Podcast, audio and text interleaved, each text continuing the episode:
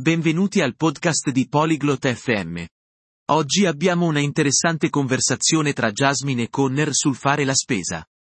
Discutono su come confrontare i prezzi e prendere decisioni di bilancio.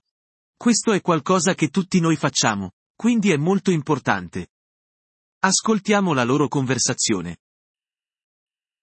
Olá, Conner. Você faz compras de supermercado? Ciao Conner, fai la spesa? Sim, Jasmine. Eu faço isso toda semana. Sì, Jasmine. Lo faccio ogni settimana. Você compara preços quando faz compras? Confronti i prezzi quando fai shopping? Sim, é importante. Isso ajuda a economizar dinheiro. Sì, è importante. Aiuta a risparmiare denaro. Como você compara preços? Come confronti i prezzi? Eu olho as etiquetas de preço. Comparo os mesmos itens em diferentes lojas.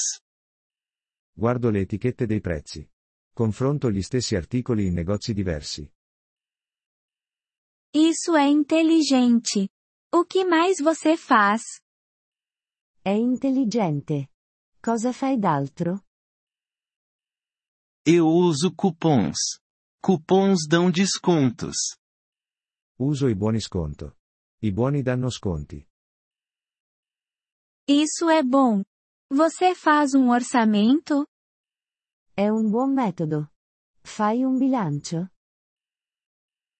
Sim. Eu decido quanto dinheiro gastar antes de fazer as compras. Sì. Decido quanto denaro spendere prima di fare shopping. E se você vir uma boa oferta, mas não está no seu orçamento? E se vedi un'ottima offerta, ma non è nel tuo bilancio? Se eu realmente preciso, eu compro. Se não, eu não compro. Se ne ho davvero bisogno, lo compro. In caso contrario, non lo faccio. É uma boa maneira de controlar os gastos. Você compra em grandes quantidades? È un buon modo per controllare le spese. Compri all'ingrosso? Sim, mas apenas para itens que eu uso muito. É mais barato. Sì, ma solo per gli articoli che uso molto. È più economico. E quanto a alimentos frescos como frutas e legumes? E per il cibo fresco come frutta e verdura? Eu compro em pequenas quantidades. Eles podem estragar. Li compro in piccole quantità. Possono deteriorarsi. Você está certo.